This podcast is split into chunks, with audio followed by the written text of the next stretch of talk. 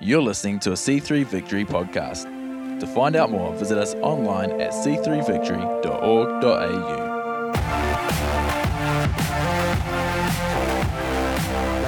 I want to reiterate uh, what Pastor Simo said. Um, just thank you so much for navigating, uh, changing car parking situations. Uh, not, not just this morning, although this morning obviously came with an increase in, in having to navigate those, but also over the last few months as the construction has been going up.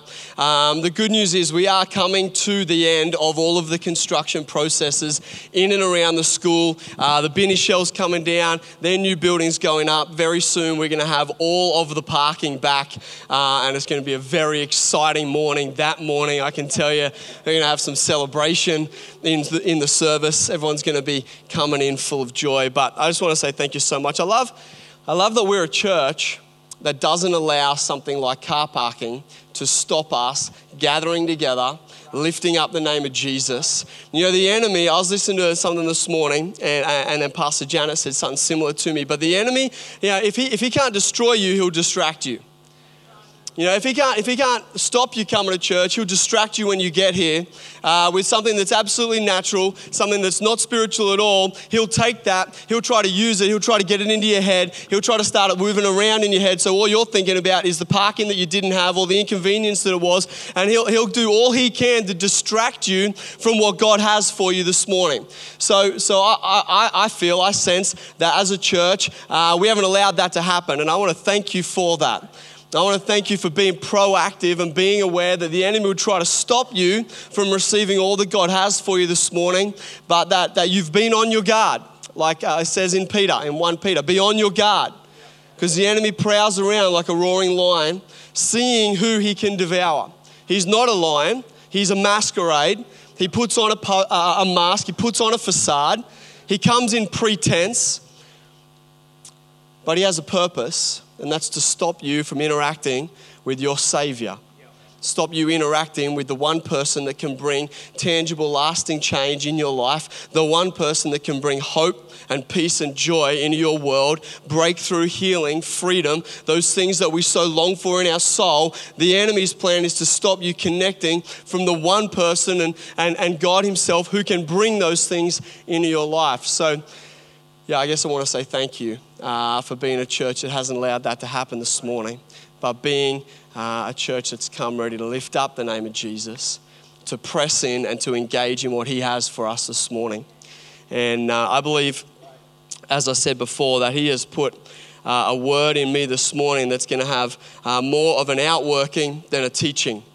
Uh, so we're gonna we're gonna try to move through this a couple of a couple of I guess scriptures to set the scene this morning, uh, and then we're gonna invite people to respond so that we can pray for you and allow uh, the truth of this word to become a reality in your life. Right, that there might be a point for application this morning, uh, not just revelation. So so prepare yourselves for that, but. Um, for those of you who are visiting this morning, my name's Nate. Uh, I'm the campus pastor here, along with my incredibly uh, talented, beautiful wife, uh, whose birthday it was yesterday. Come on. She's amazing, and uh, she is the absolute better half of all that we do. Uh, so if you enjoy something about our church, please can you thank her for it? Um, I can guarantee you it has somehow gone through her or, or been uh, uh, uh, supported by her. Um, she's, she's awesome. So, um, if you have a Bible with you, uh, I'd love for you to turn to uh, the book of Isaiah. Um, it's if, if, you if you have your Bible closed and you open it in the middle and then and then go to the left, right, go to the right a little bit, uh, you'll find Isaiah. Uh, that's how I find it anyway. Um, there's also an index. If you get lost at the front of your Bible, it's incredibly helpful for those weird, obscure minor prophet letters, which nobody can find. Um, but if you don't have a Bible with you this morning, it's fine. We're going to have the scripture up on our screen. And uh, we're going to continue this morning with our series, which is entitled A Son is Given. Uh, we've been looking into this idea that a son was given to us over the last couple of weeks in the lead up to Christmas, knowing and accepting and believing that Jesus was the best, the, the most amazing, incredible gift that was given to humanity, uh, and that Christmas is a moment that we celebrate that. Uh, and so we've been unpacking these, these names of Jesus, who he is, who he was going to be, and who he is today, um, and, and, and believing and seeing uh, the impact that they can have on our lives. So, Isaiah 9, 6 to 7 is our series scripture. I'm going to read this morning from the New Living, if that's all right. It says, For a child is born to us, a son is given to us. The government will rest on his shoulders, and he will be called Wonderful Counselor, Mighty God, Everlasting Father, Prince of Peace.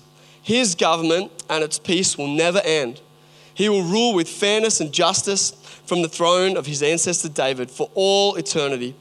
The passionate commitment of the Lord of heaven's armies will make this happen. Amen. Can we pray this morning? Heavenly Father, I want to thank you for your word.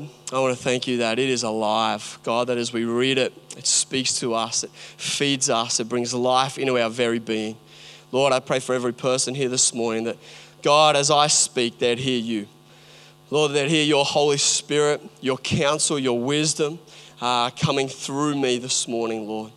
God, I pray also that you would meet with people this morning where they're at, Lord, when they're in their weakness, their struggle, their condition this morning, Lord. I pray you'd meet with them, bring transformation in the name of Jesus. And Lord, we thank you that the power of prayer is being seen as the Jets move up the table. And we claim victory tonight in Jesus' name.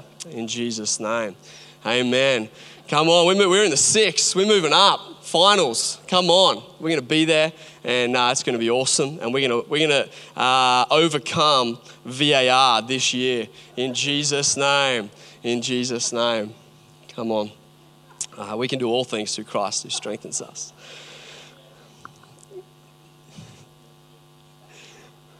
Awesome. Um, let's also think of our Northwest service at the moment. It's kicking off. Um, for those of you who, who aren't aware, we're one church in many locations.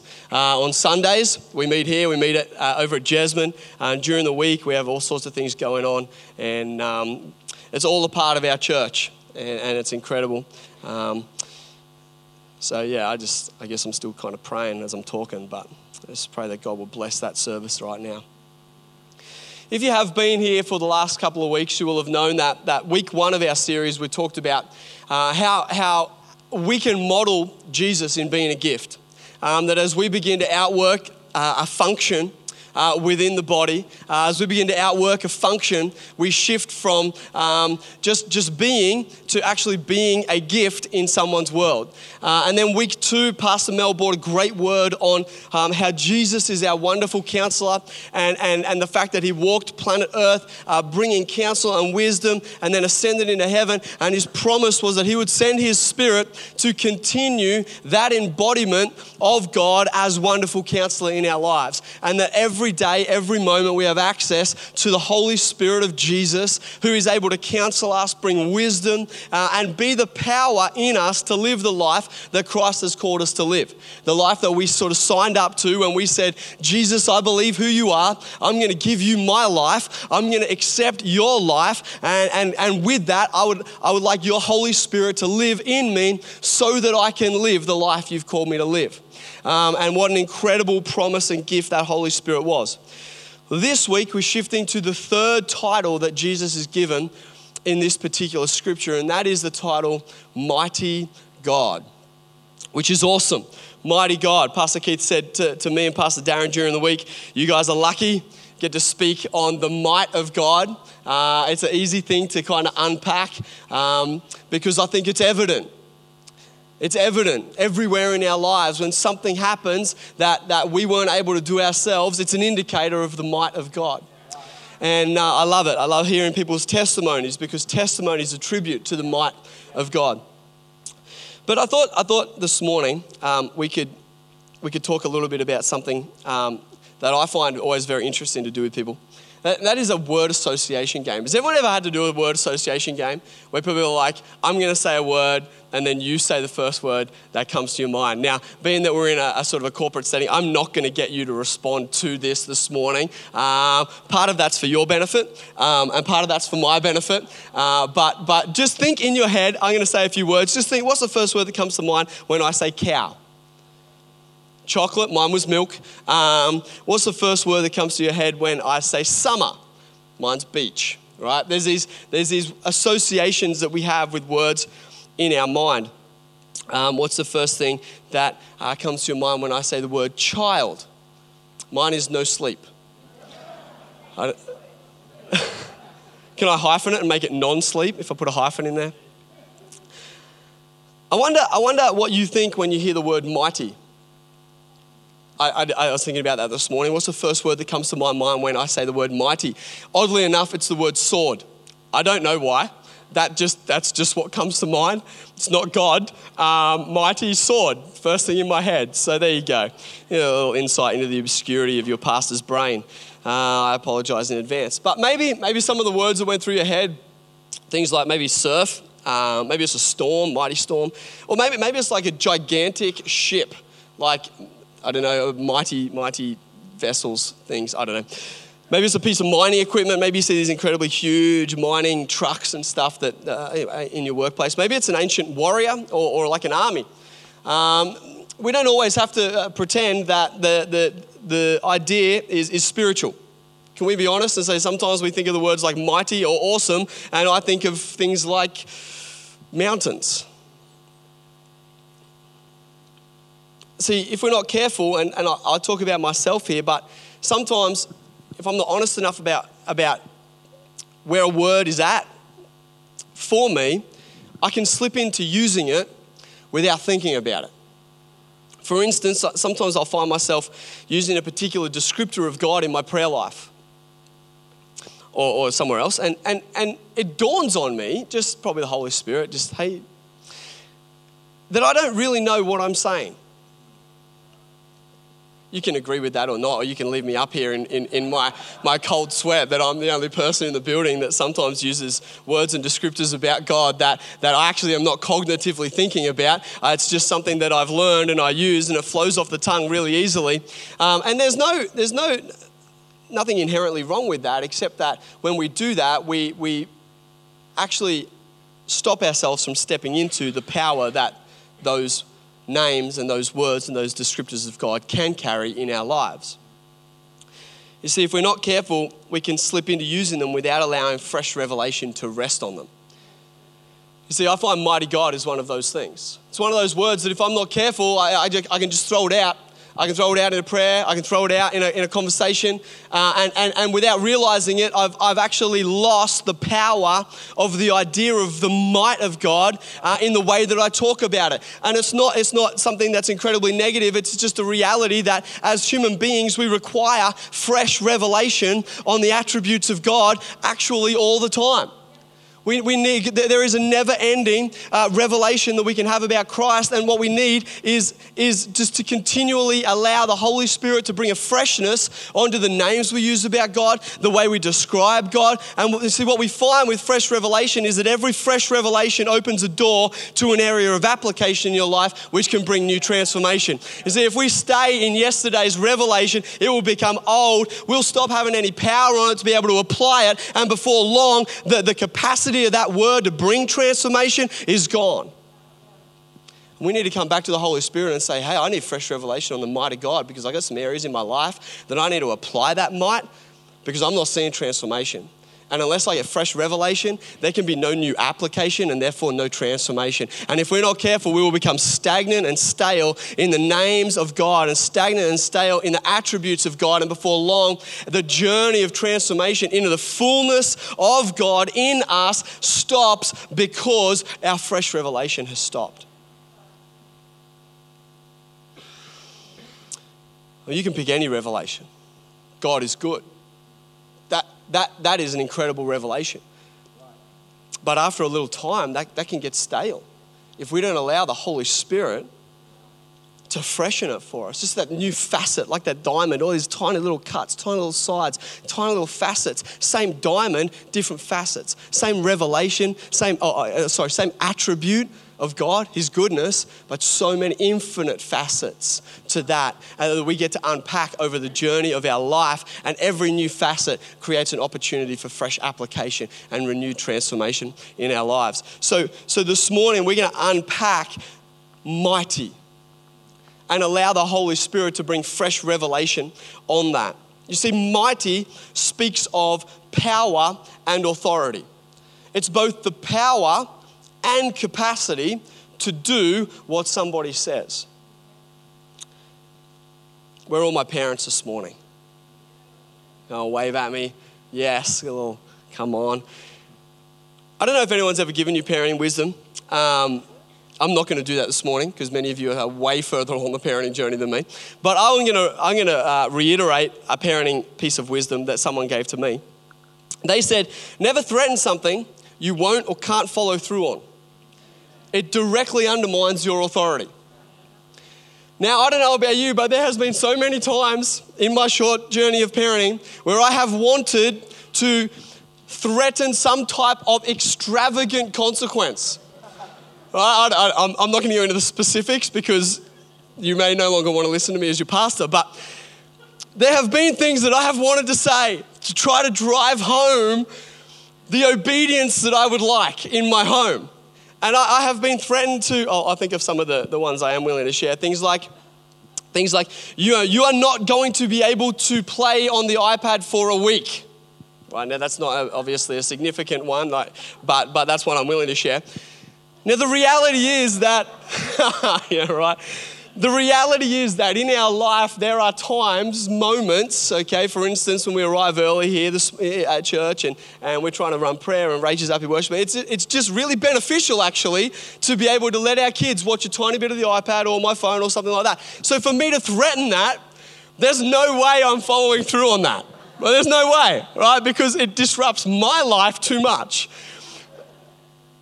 And, and, and so I was always told, you know, don't do that. Make sure that if you're going to say something like this is the consequence if you don't do that, make sure, number one, that you actually have the, the power to, to fulfill that consequence. Uh, and number two, make sure that you have the, the capacity to carry it out.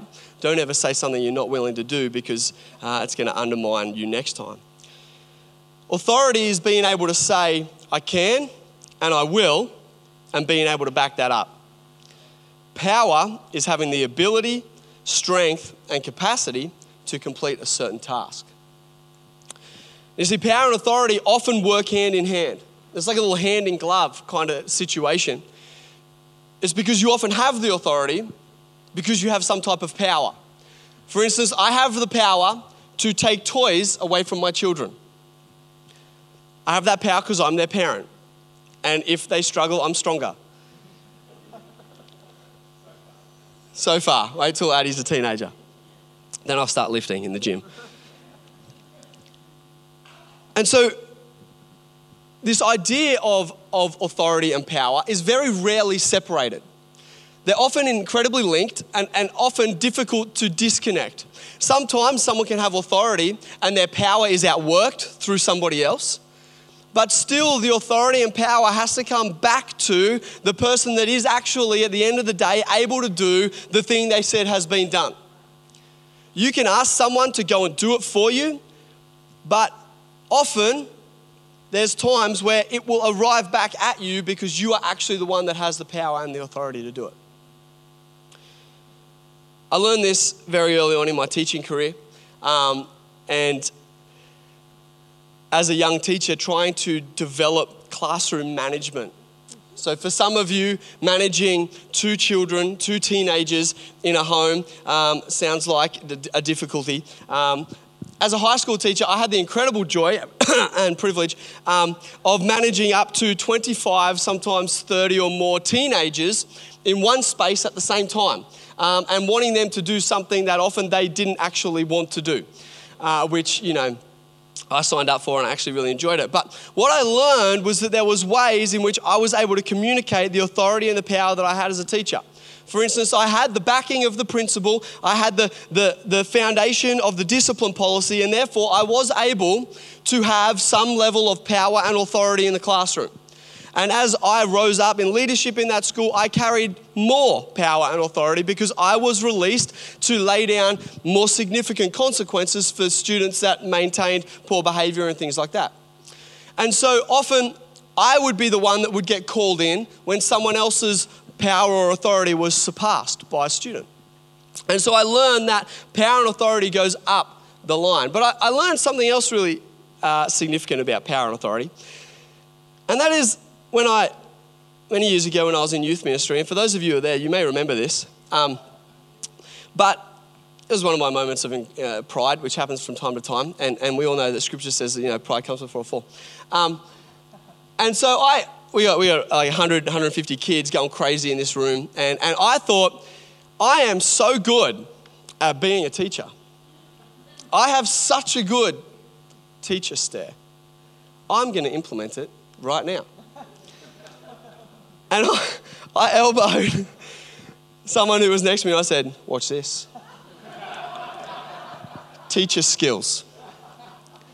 Laid out my best teacher stare, laced with power and authority, to which nothing happened at all. Not even a single one of the youth even noticed that I was standing at the front.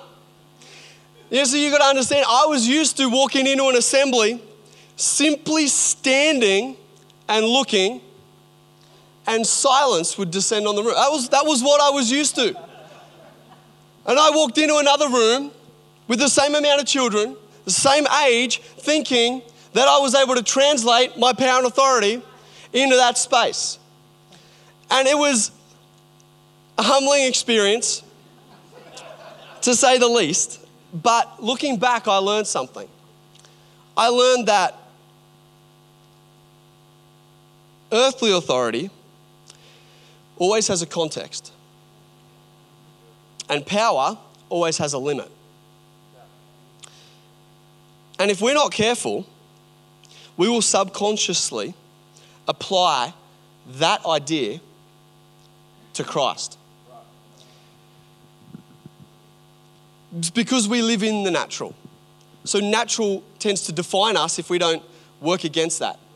If we don't continually work to be transformed in our mind, our mind will naturally develop nature based uh, mindsets, nature based ideas, nature based subconscious filters. And, and, we have to continually go to the Word of God, like it says in Romans, to be transformed, by, by, have our mind transformed so that we begin to think not the way the world thinks, but the way Scripture teaches us to think. And so if we're not careful, we approach this idea of the might of God and we think, well, it has a context and its power has a limit. Because in every context that I exist in, someone's authority is only in their context, and the power that they carry in that context has a limit.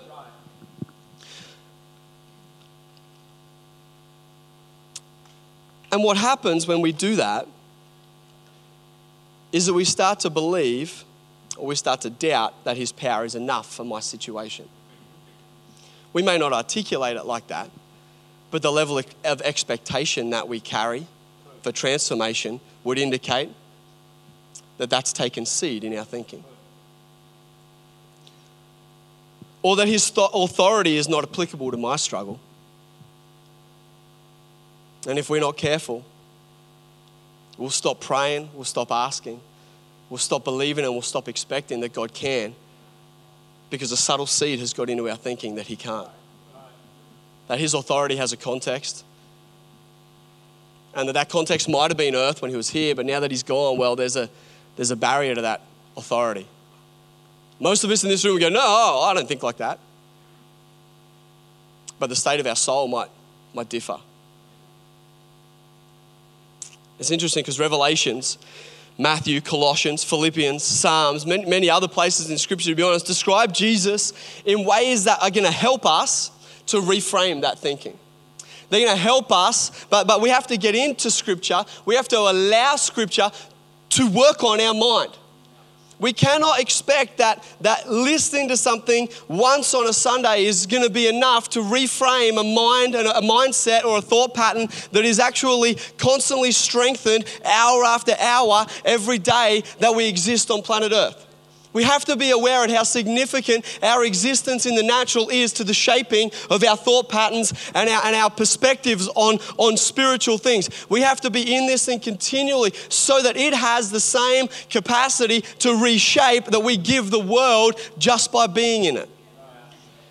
And so I'm going, to, I'm going to give you a whole list of things in a second that are going to help reshape your idea of the might, the power, and the authority of Christ. But, but I'm going to leave that with you. I guess I'm going to give you a little bit of, of homework this week, if you will, right, to get in and actually allow the scriptures that talk about these aspects of God to do a reshaping in your mind.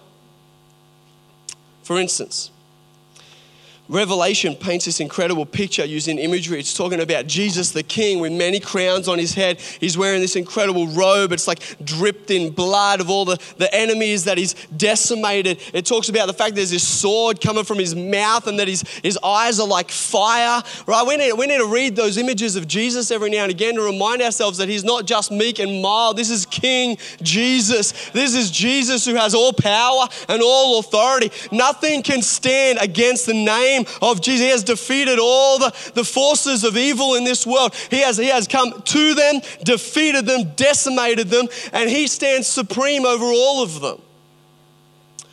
He's called a consuming fire. He's the commander of the entire armies of heaven. He's a warrior. He's our king. He's conquered death itself, forcing it to go from an end simply to a doorway that swings on his command. He took sickness and he buried it in the grave. He has the name above every name. He made a mockery of shame and guilt and sin and condemnation. He commands the winds and the waves. He multiplies. He delivers. He became sin and descended into the grave. He defeated the enemy and he rose above all things for all time. So there is no end to his power, no context in the created world where his authority is not supreme. Come on, that is our King. That is our Jesus. That is who we say we have committed our life to and whose life we have accepted upon ourselves. Colossians tells us this that Christ is the visible image of the invisible God. He existed before anything was created and He is supreme over all creation.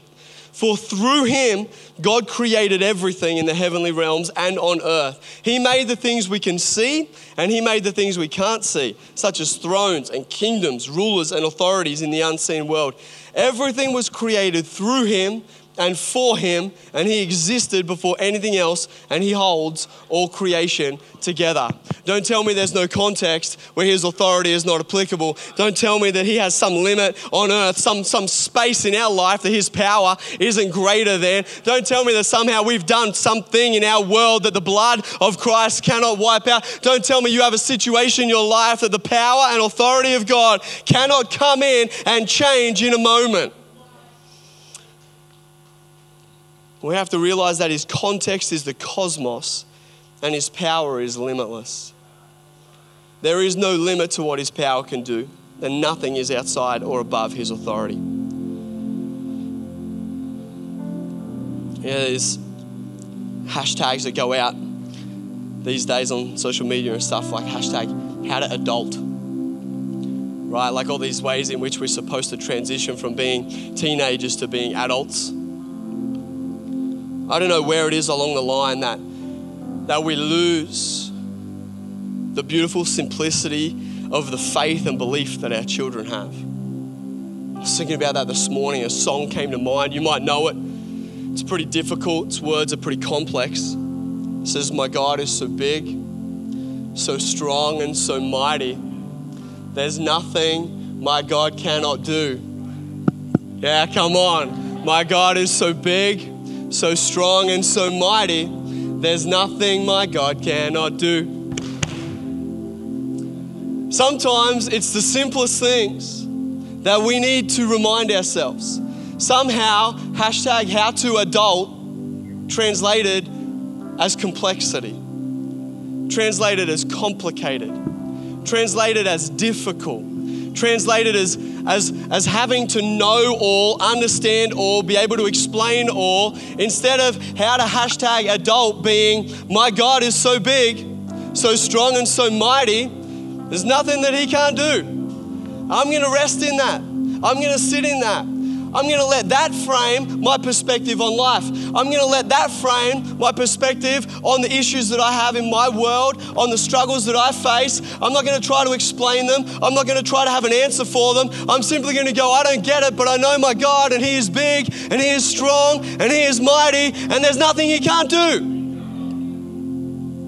In fact, Ephesians tells us, and I love Paul's prayers to the church, I also pray that you'll understand the incredible greatness of God's power for us who believe Him. This is the same mighty power that raised Christ from the dead and seated Him in the place of honor at God's right hand in the heavenly realms. Now He is far above any ruler or authority or power or leader or anything else just in case you wanted to package something in that you thought might be more, more, more above Jesus, he's far above anything else not only in this world, but also in the world to come. God has put all things under the authority of Christ. He has made him head over all things for the benefit of the church. All things mean all things. If you take that word all and you look it up in the Greek, it's incredible. It means all.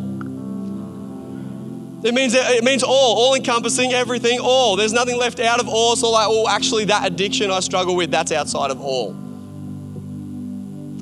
Or that sickness that I have in my body, well, that's outside of all. Or that relational situation, that's, that's outside of all. Or my finances, well, well, that's outside of all. No, no, all is all encompassing. Every single situation, circumstance, difficulty, struggle, every single thing we face in this life is, is considered under the authority and power of Christ. And if we look at that scripture, it starts to get really good. It starts to get really good at the end of that scripture. The all is good, but this is really good because it finishes by saying that all authority, all power, all things underneath Christ. Why? For the benefit of the church. For the benefit of the church.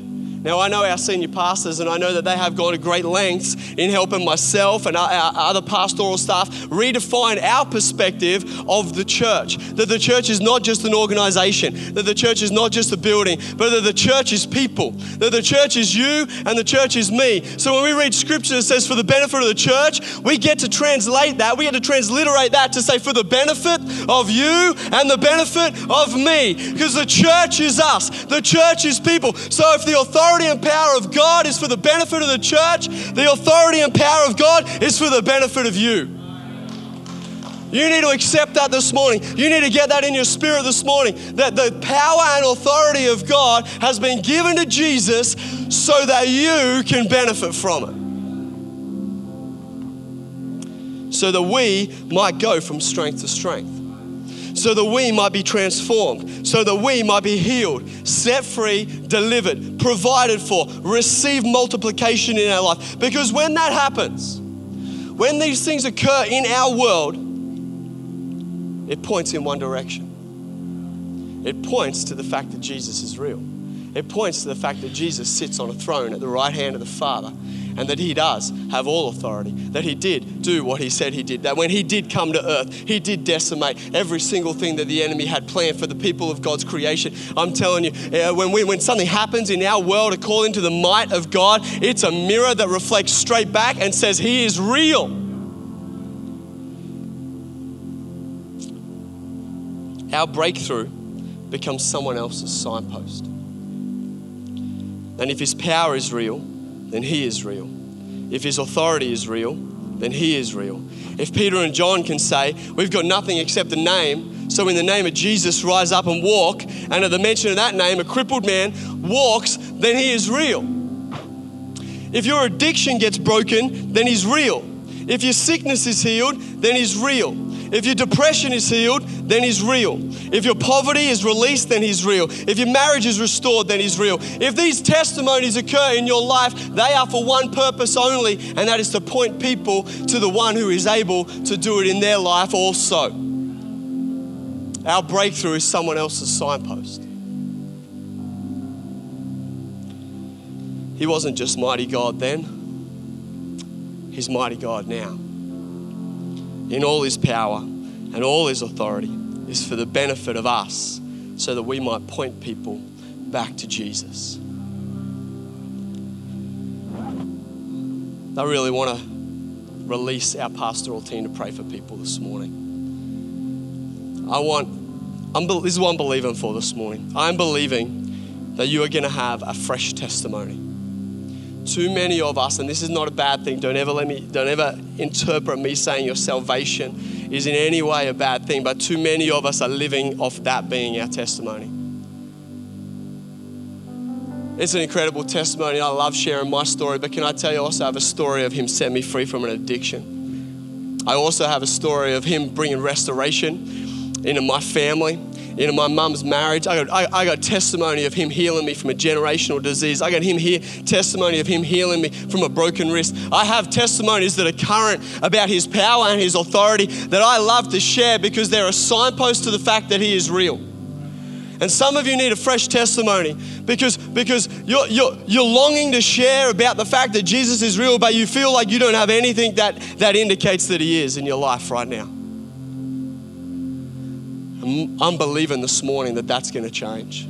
That at the name of Jesus, nothing else but the name of Jesus. You need to hear me on this. It's not, it's not anything that we do. It's not our words. It's the name of Jesus. It's the authority that that name ca- carries because of who He is, who He was, and who He continues to be as the Almighty Son of the Most High God. And when we use that name, demons flee. When we use that name, sickness disappears. When we use that name, chains break. I'm telling you this morning, things are going to happen in your life that are undeniable, that are going to be a signpost to the fact that Jesus is real. Thanks for joining us for the C3 Victory podcast. We would love to see you at one of our services. To find out more, visit us online at c3victory.org.au or check us out on Facebook or Instagram.